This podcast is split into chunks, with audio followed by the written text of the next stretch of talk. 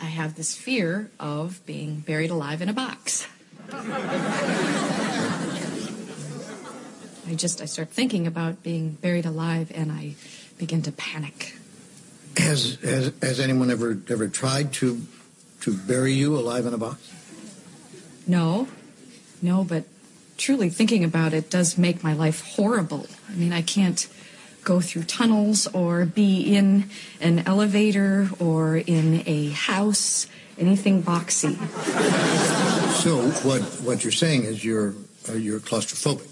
Uh, yes, yes, that's it. All right. Well, uh, let's go, Catherine. I'm uh, I'm going to uh, say two words to you right now. I, I want you to listen to them very, very carefully. Then I want you to take them out of the office with you and incorporate them in into your life. Well, shall I uh, write them down?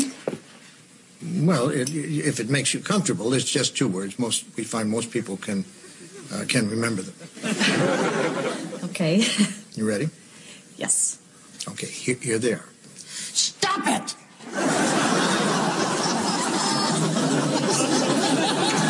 I'm sorry? Stop it! Stop it? Yes, S T O P, new word, So, what are you saying?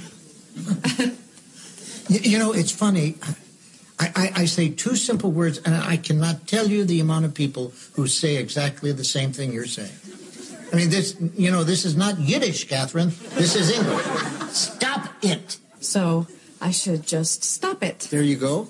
I mean, you, you, you, you don't want to go through life being scared of being buried alive in a box, do you? I mean, that sounds, sounds frightening. Yes. Then stop it. I can't. I mean, it's been with me No, no, since no, childhood. no. No, we, we, we, we don't go there. Just, just stop it. Um, that was Bob Newhart for some of you who don't know who that is. Um, some, some don't. Um, but uh, that was a it's a famous clip. Uh, it's about six minutes long, but that's a two minute spot. Um, she talks about all kinds of fears and um, talks about different issues, and he continues to give her the same advice, which is stop it. So that helps me open up our new series called Mastermind. Um, our new series that the Lord's really put on my heart is for us to talk about what it would take for us to change our thinking and change our life. Um, there are going to be parts of this series that sound a little self helpy, but you need help. Somebody say amen, please. All right. I need help too. Um, what I want to say at the start, though, before I go too far into the message, is I think a, a, significant statement needs to be made for all believers who hear a message in this series or hear this series. And that is, as, as much as we laugh through that clip, there is a real issue that is pervasive today in the world, and it's mental illness. The mental illness, depression, uh, all those things are things that can be dealt with with the use of doctors, the use of medication, the use of God, the use of books, the use of prayer. You have a multi level approach to what you need. So I want to give you, it's my job because I'm not a psychologist. I'm not a neurologist. I'm not a, I'm not a psychiatrist. I'm none of those things, but I can help you with the theological side of seeing what God's word says about what you should be doing with the mind that God gave you. So I want to say at the start, we have compassion. We pray for individuals who struggle with depression, who struggle with issues like that. We don't put any guilt on those people. We do believe though that the truth sets us free and that freedom is available. And freedom also, most often, when it comes to the mind, is a process. We say all of the time, that God is not a magician, but he is a miracle worker. So sometimes the process takes longer than we want, right? Anybody ever been there? You've been in a process that took longer than you wanted it to. And this is what we're going to be dealing with over the next couple weeks. I really want to encourage you to just think about what you think about. I know that sounds kind of odd to put it out there like that. But this whole series, the whole point is for us to think about our thought life and then adapt our thought life according to the word of God so that we are thinking biblical truth. So the first thought that I want to give you this morning is that God created you and your mind. In Psalm 139, there's an important passage of scripture. It's a psalm that's written by King David. And regardless of what today's culture might say, that it's not really a human until it comes out of the womb, right? Or it isn't really a baby. Scripture declares that we have a magnificent, intelligent, intimate creator. And there's proof of this all throughout, but this is a, a really great passage to start us off. Psalm 139 verse 13 says this, For you formed my inward parts. You knitted me together in my mother's womb. I praise you for I am fearfully and wonderfully made. Wonderful are your works. My soul knows it very well. Verse 15 says, my frame was not hidden from you. He's speaking to God when I was being made in secret and intricately woven in the depths of the earth. Your eyes, just this phrase has so much power. God's eyes saw my unformed substance. In your book were written every one of them, the days that were formed for me, when as yet there were none of them.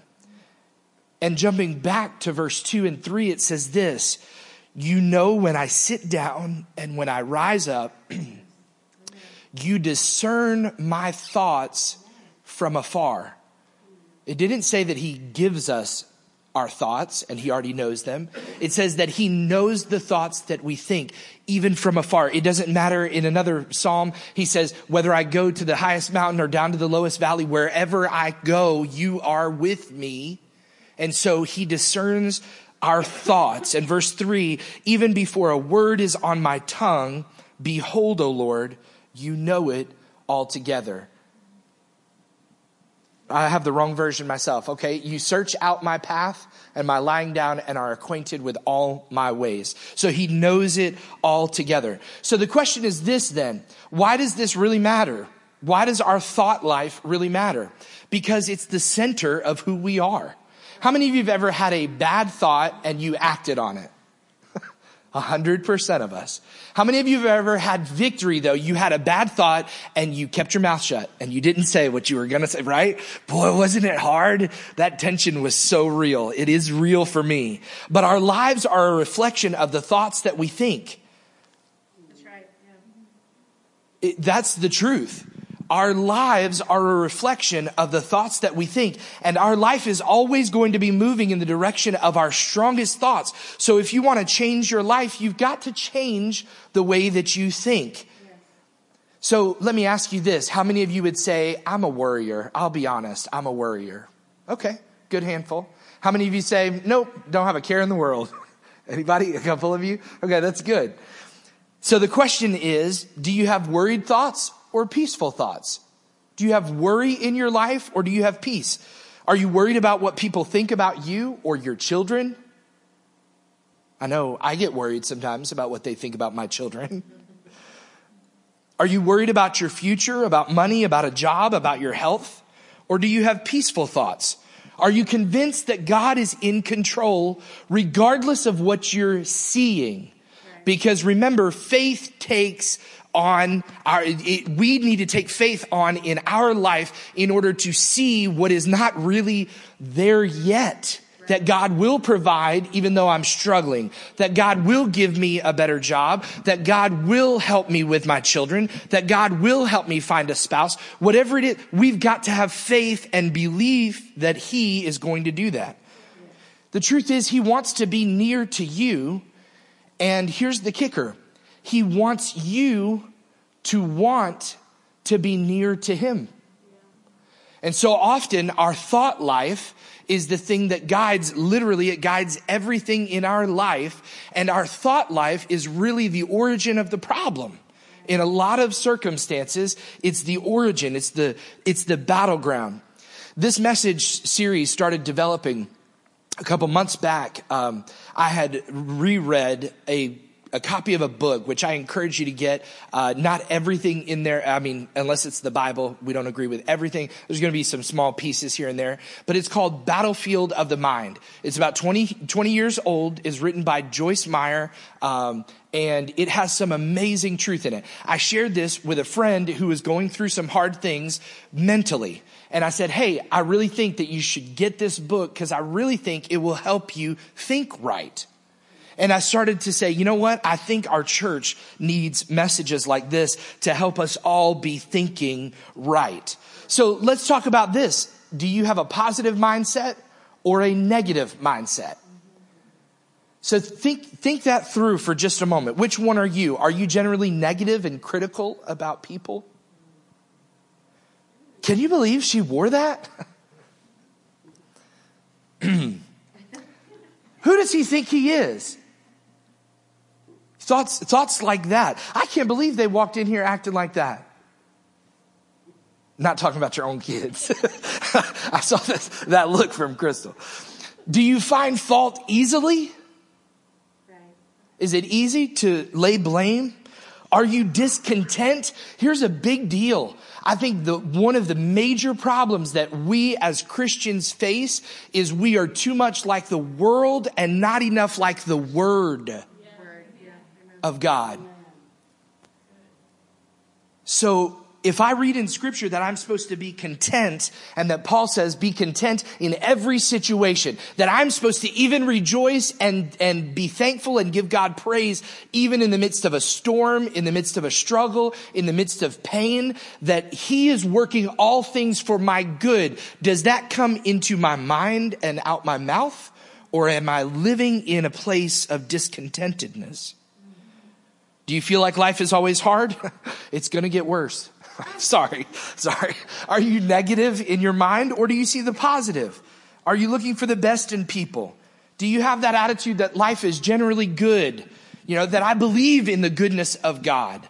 Um, my wife and I, we've gone through different seasons of our life and different times where there were struggles and people have said, Hey, how you doing?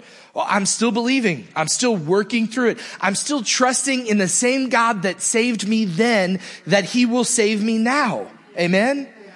And that, that salvation eh, that I'm talking about and referencing can be situational in the future after my eternal salvation has been secured with him. So now I trust him to help me and save me in the moments of my life that I face. How about this? How about the struggle between being worldly or thinking eternal thoughts? Are we consumed about the things that we, you know, I minister and talk with and hang out with and spend time with and I teach teenagers? They are always on the top, on the cutting edge of everything that's new and coming out. They want to buy it. They want to save for it. They want to get it. You were like that one day, not long ago. And maybe some of us still struggle with that same thought. Some, some, some of those things that are materialistic. So would you say that you're more worldly?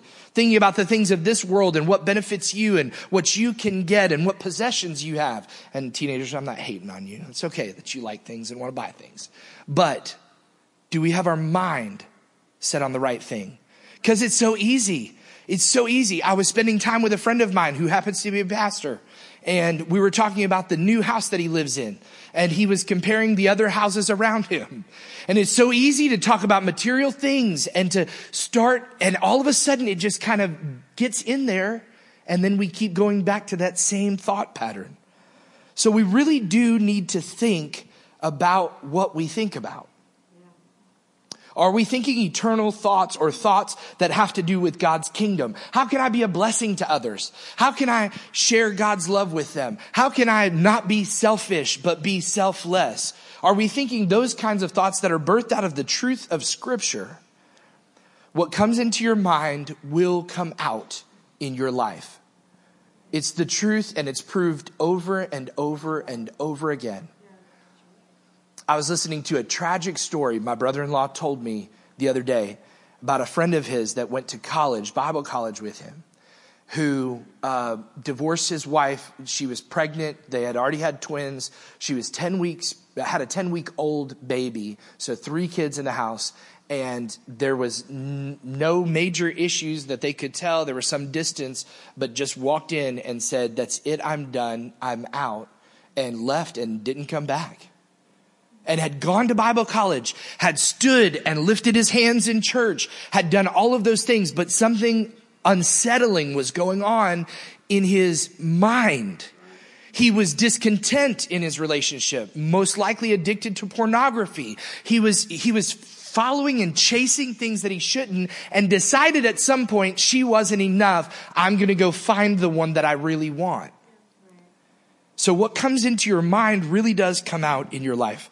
No matter what you do, no matter what you have, no matter what you know, no matter what you buy, no matter where you live, no matter where you travel, you cannot have a positive life if you have a negative mind. You can't. And you have the power to change that. I love how in the video, the short little video, she starts to try to bring up childhood, but you don't understand. I've, it's been like this since childhood. And she's probably going to go into a story about how her brother locked her in a closet as a joke or something. And that fear started then. And he, oh, we don't do that here. No, no. Just take my advice right now. Stop it. Here's, here's what I want to say to you.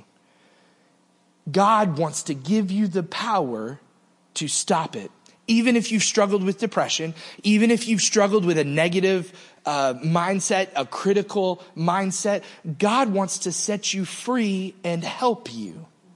And you've got to believe that in order to receive it. Amen? You really do. You have to understand that that's God's desire for you. But your thoughts matter, and God has a desire for your mind. He really does. He wants you to think about him and the things he wants you to think about. But in order to do either of those, you must read his word.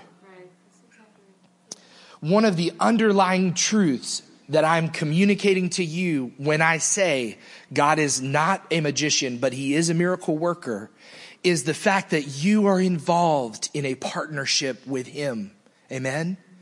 So it takes our doing our work with His grace and His guidance in our life that helps us. But He has a desire in our lives uh, for our minds.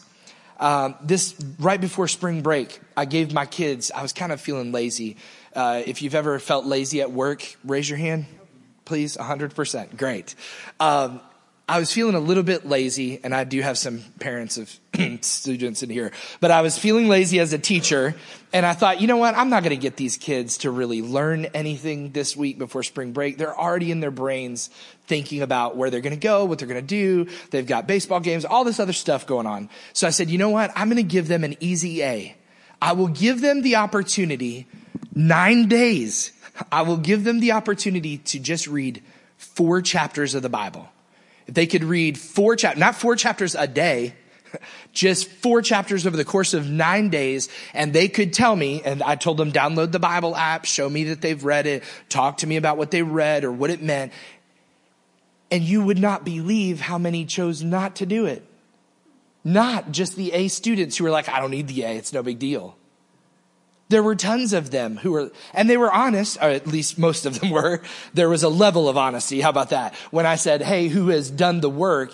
And a bunch of hands didn't go up, and I said, Wait, are you kidding me? You didn't read four chapters of the Bible for an A? No, I just didn't have time. I didn't. We laugh about it and we nod our heads no right now.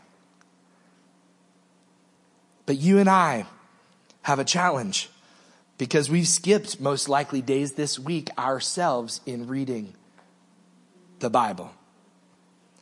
The question is, what are we filling our mind with? Are we really actually practically, are we putting God's word inside of our mind? Because if we love him, we'll read his words to us and for us. Amen. When we do that, then we'll know what he says about peace and about worry, about fear, anxiety, about money, about marriage, about all of this stuff, we'll know what his desire is for our friendships, for our compassion, for our free will, all of those things. So we've got to do something. We've got to set our mind on things above. I want to read to you Colossians chapter 3. We're going to read a large portion of scripture today because I feel like it's important if we're talking about the significance of getting his word into us. And we always remind you, keep doing so. If you skip a day, read it tomorrow. Amen. Don't just give up.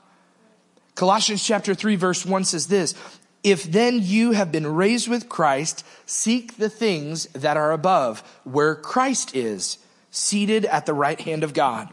Verse 2 says, set your mind on things that are above, not on things that are on earth.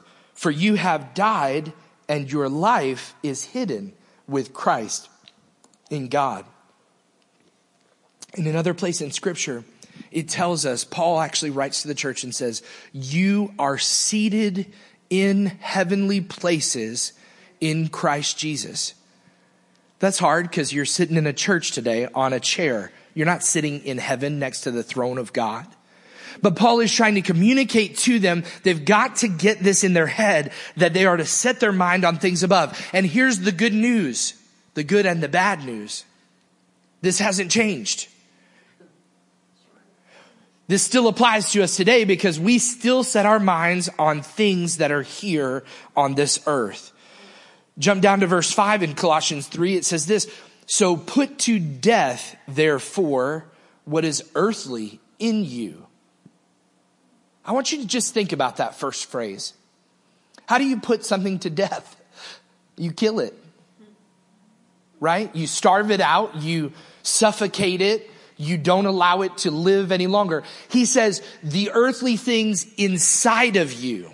And then he lists them out. He says sexual immorality, impurity, passion, evil desire, covetousness, like wanting what's not yours, which is idolatry. Verse 6 says, On account of these, the wrath of God is coming. Verse 7, in these too you once walked when you were living in them, but now you must put them all away Listen to what he lists there. Anger, wrath, malice, that would be intentionally hurting someone, slander, saying stuff about someone when they're not present, not to their face in order to defraud or to, to, to bring down their reputation, to slander them, and obscene talk from your mouth. He says here, verse 9, do not lie to one another, seeing that you have put off the old self with its practices and have put on the new self, which is being renewed. Notice there, it's a process. Again, it is being renewed in knowledge after the image of its creator. There's a powerful portion of scripture in Genesis and it says this in the creation story. It says of male and female, he created them in his what? In his image. And here Paul is now telling the Colossian church, the believers there in verse 10, he says, so put on the new self, which is being renewed in knowledge after the image of the creator. Because something happened to the image bearers. They took on a disease. They took on death. Sin came into the world through Adam and Eve's doing, and it exists now. In order to get rid of that and to find the cure, we've got to be renewed in the knowledge of the one whose image that we truly do bear.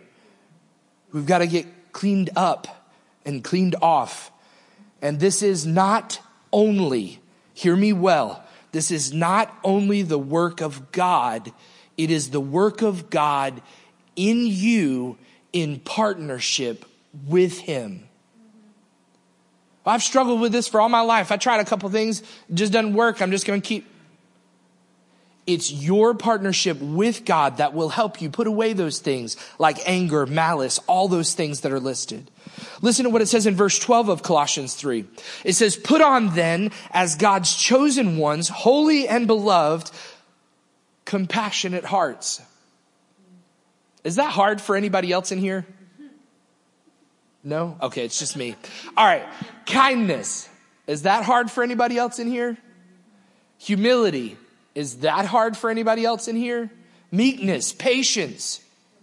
He says you've got to, so you, you need to see this image that he's giving them because we're going to read about the armor of God in a minute. All of this requires an act of your will. You have got to take off anger, malice, bad thoughts, slander, all of that stuff. And you've got to put on these other clothes that include a compassionate heart and kindness and humility. And guess what? You don't really burn those clothes. The old clothes still lie around your bedroom floor. And whenever your mind wanders, you put those things on and you cover up the goodness of God in humanity, what he's done to redeem your soul. You cover it up by putting those things back on. So we've got, there's a war that's going on. There's a, a, a, tug of war, contention that is always there that we must win. And you can win when you're asking him for his help and doing what you can in your power. He says in verse 13, bear with one another. Anybody else have a problem with doing that every once in a while? Okay, got a couple honest people here. The rest of you, you'll come along forgiving each other. Anybody ever had a hard time forgiving someone? Okay. This is an interactive message today. I am not doing it to make you feel bad. I'm raising my hand in all of these scenarios. I find that same struggle myself. This is not a holier than thou. I've got this down. I'm going to show you the tricks of how to become a millionaire because I'm a millionaire. No, I'm telling you, I'm reminding you what God's word has said from the beginning.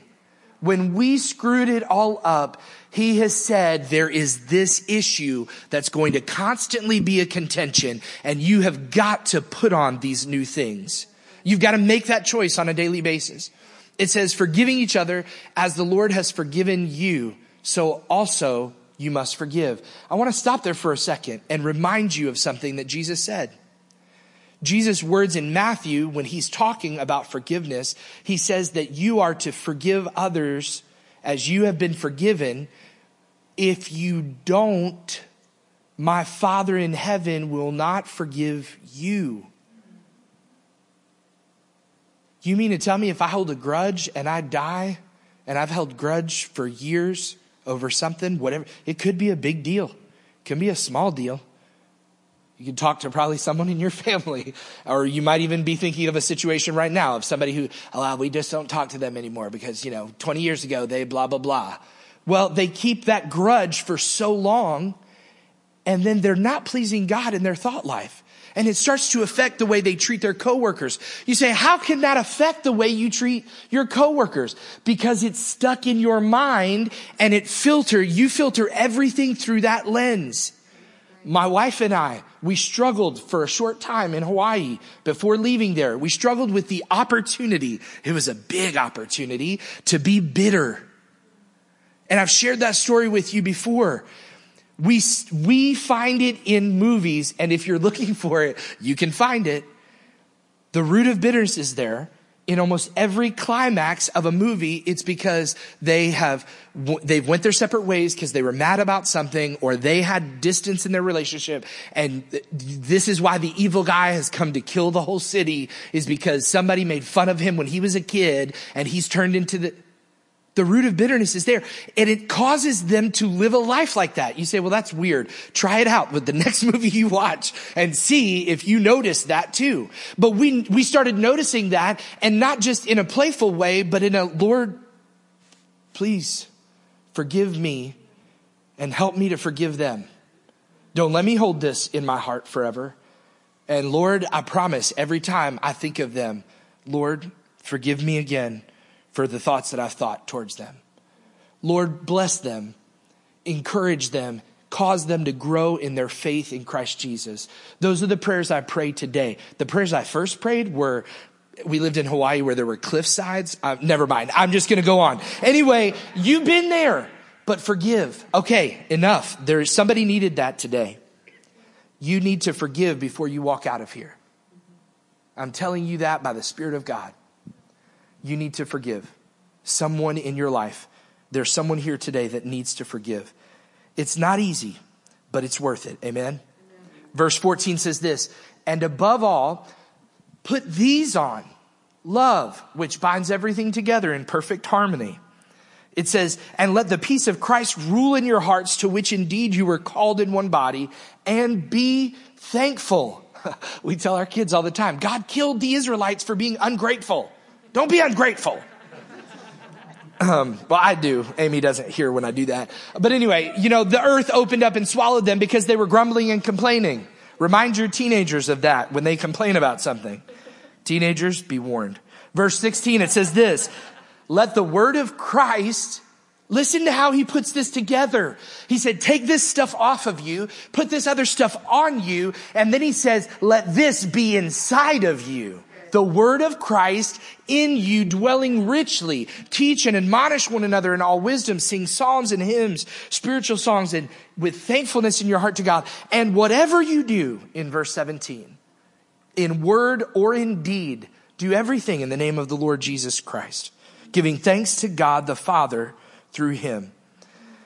I can't emphasize this enough.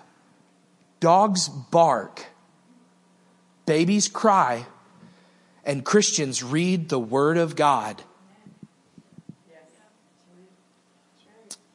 If you feel the conviction of the Holy Spirit today because you say, Pastor, I'm not really good at it, get good at it. I'm going to take Bob Newhart's position. Start it, okay? i I'm confused by it. Then study it. Then reach out to someone who has an answer. Please don't trust Google because Google is a wild place. Okay. You're going to get a, a lot of weird stuff, but get a study Bible. Send an email to your pastor. He will help you. I actually, I sent a text message to a friend because this next week I'm teaching on Ruth with my students. And I asked him this question because I couldn't find the answer to it. And he said, well, here are my thoughts. And this is the resource. That's the kind of, if you don't understand what it's talking about, find out. Don't just give up. Christians read. So set an appointment with God this week. Read it, study it, repeat it, write this down. Your life is always moving in the direction of your strongest thoughts. You say, that sounds really self helpy and mind control. It is. And it's true. What you consume your, or allow your mind to be consumed by, what you allow your mind to be consumed by will truly consume your life and come out in your actions, in your deeds.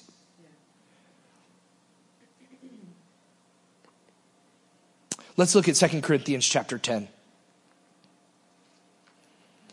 The apostle Paul talks there in this passage. He's telling them essentially, um, he's talking about his ministry and there are people who are attempting to weave false doctrine into the ministry of the gospel, the, the tapestry, if you will, of what he's tried to create. And they're, they're at war, at odds. Verse three, he says this, for though we walk in the flesh, we are not waging war according to the flesh. For the weapons of our warfare are not of the flesh, but they have divine power to destroy strongholds.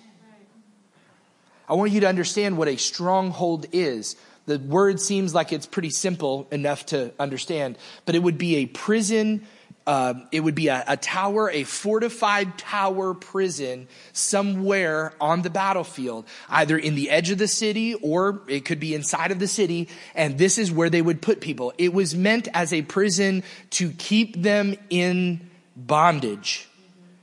And he uses the same word and he says they have divine, the weapons of our warfare have divine power to destroy strongholds.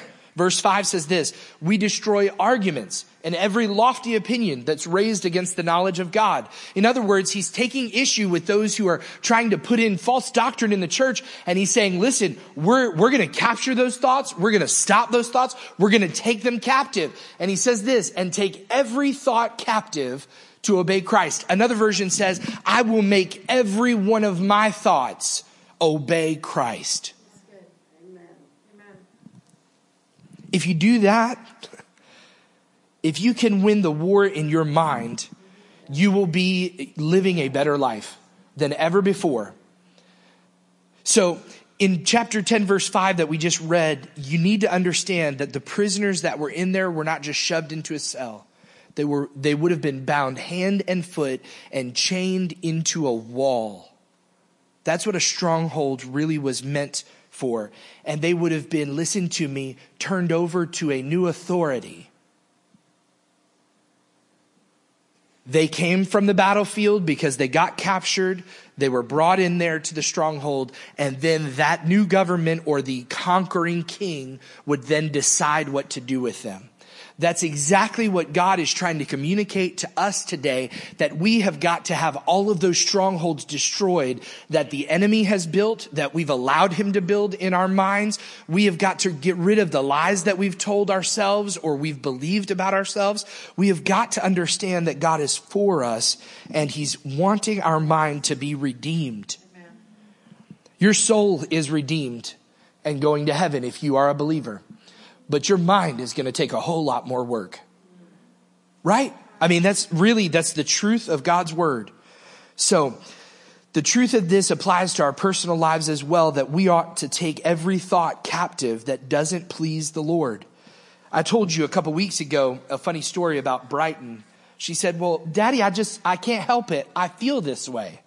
oh, no, no, no. you can help it. Change the way you feel. Well, how do I do that?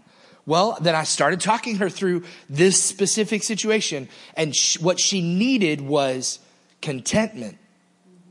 She was disgruntled and discontent and even tempted to be angry at God, who we talk about in our house all the time. We're praying that God will provide. We're praying that God will this. We're praying that God will heal. We're praying that and so she had this temptation to be upset and angry with God. And I had to lead her to the place of saying, wait a second, but you need contentment in your heart to be happy and to be satisfied with what God has already given you. And stop thinking about the other things. You have the power to control your mind and you should use it. Don't you wish you had the power to control somebody else's mind? Well, while we're so busy wishing that that would work, it doesn't work. But some, so often we give up on controlling our own mind. There's a popular passage in the Bible, and it's one of the ones that you probably know. We'll have it on the screen. Ephesians chapter six. I want to read to you in light of what we've already talked about. I want to read to you what Paul says to the believers there in the church at Ephesus in that city. He says, finally be strong in the Lord and in the strength of his might. Whose might? Your own might? No, his might. Verse 11, put on the whole armor of God that you be able to stand against the schemes of the devil. For we do not wrestle against flesh and blood. Here it is again in a different way. He's communicating the same truth. We don't fight against our boss, against our spouse, against our kids, against our, but we are fighting against spiritual powers, rulers and authorities, cosmic powers over this present darkness. It says, and spiritual forces of evil in heavenly places. Therefore, take up the whole armor of God that you may be able to withstand in the evil day, and having done all to stand, stand firm.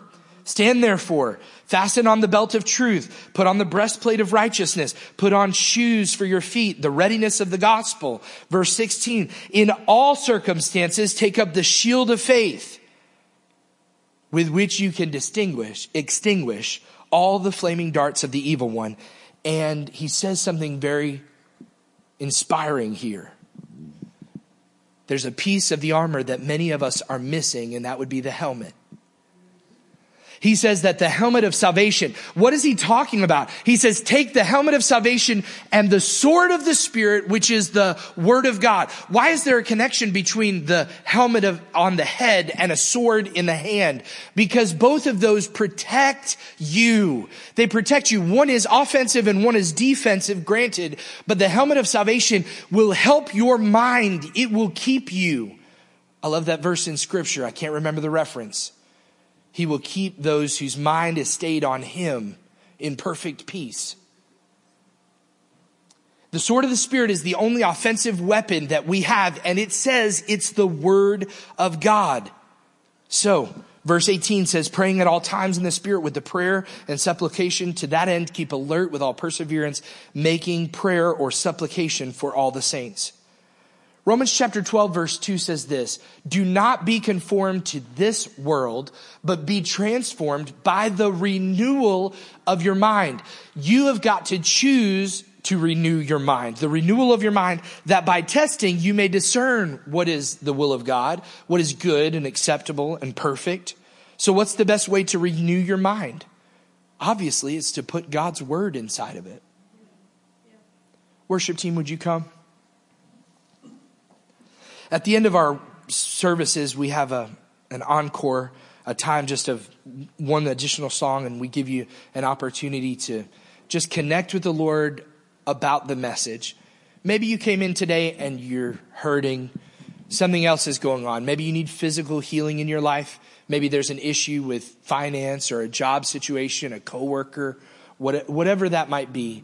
The Lord wants to meet you here today. But He also wants to encourage you, I believe, through this whole series, the idea of changing your thinking so that your life can be changed as a result. So don't be conformed to this world, it says, but be transformed by the renewing of your mind. This might surprise you, but contrary to popular opinion, psychologists actually do say that you can teach an old dog a new trick. I think for the longest time we've given into the cop out of well, you can't teach an old dog a new trick. Or like the lady on the video, I've been doing this since childhood. What do I do now? How do I undo this and start doing something else?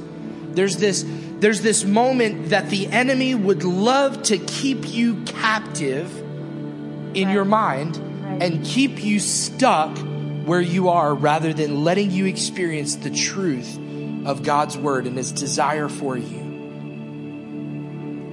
So I want to ask you to stand with me today.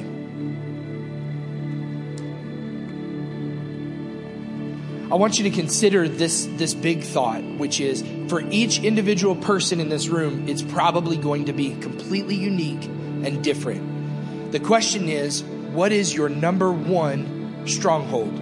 As I've preached through this message, I've laid out God's word. I've said to you, this is what it says. This is what we are to do. But what is the stronghold in your mind that is affecting your life? Think about that this morning and cry out to God for freedom. Ask Him and say, Lord, I am struggling with depression or depressing thoughts. Lord, I am struggling with the, the idea that you can take care of me. I think you have before, but it sure doesn't look like you are now. Lord, I'm, I'm single and I need a spouse. I've been desiring this and I don't know what to do. Lord, when are you going to do this? God, my marriage needs help and I don't feel the help coming. So, Lord, I'm stuck in this place. Whatever it is, fill in the blank with that as you talk to the Lord today. I want to challenge you this week to be self aware. You can't do this on your own. I'm here to tell you, you need two things. Many of you are missing these two things. And I can say that with confidence because I've known seasons of my life where I've missed these two things. They are either the Word of God or the Holy Spirit or both.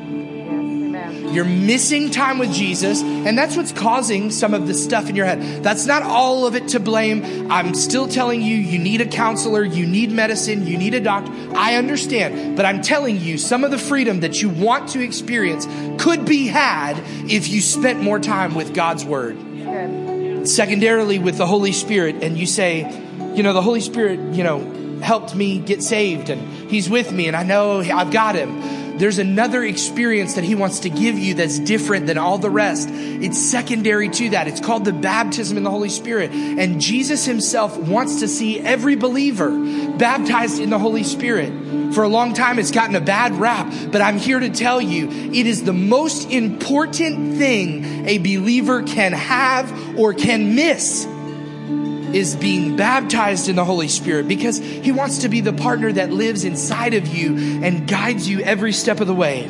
Father, I thank you for the gift of your Son through whom we have redemption and we have your grace poured out upon us. Lord, we've been given the gift of the Holy Spirit, but Lord, there are those here that need more.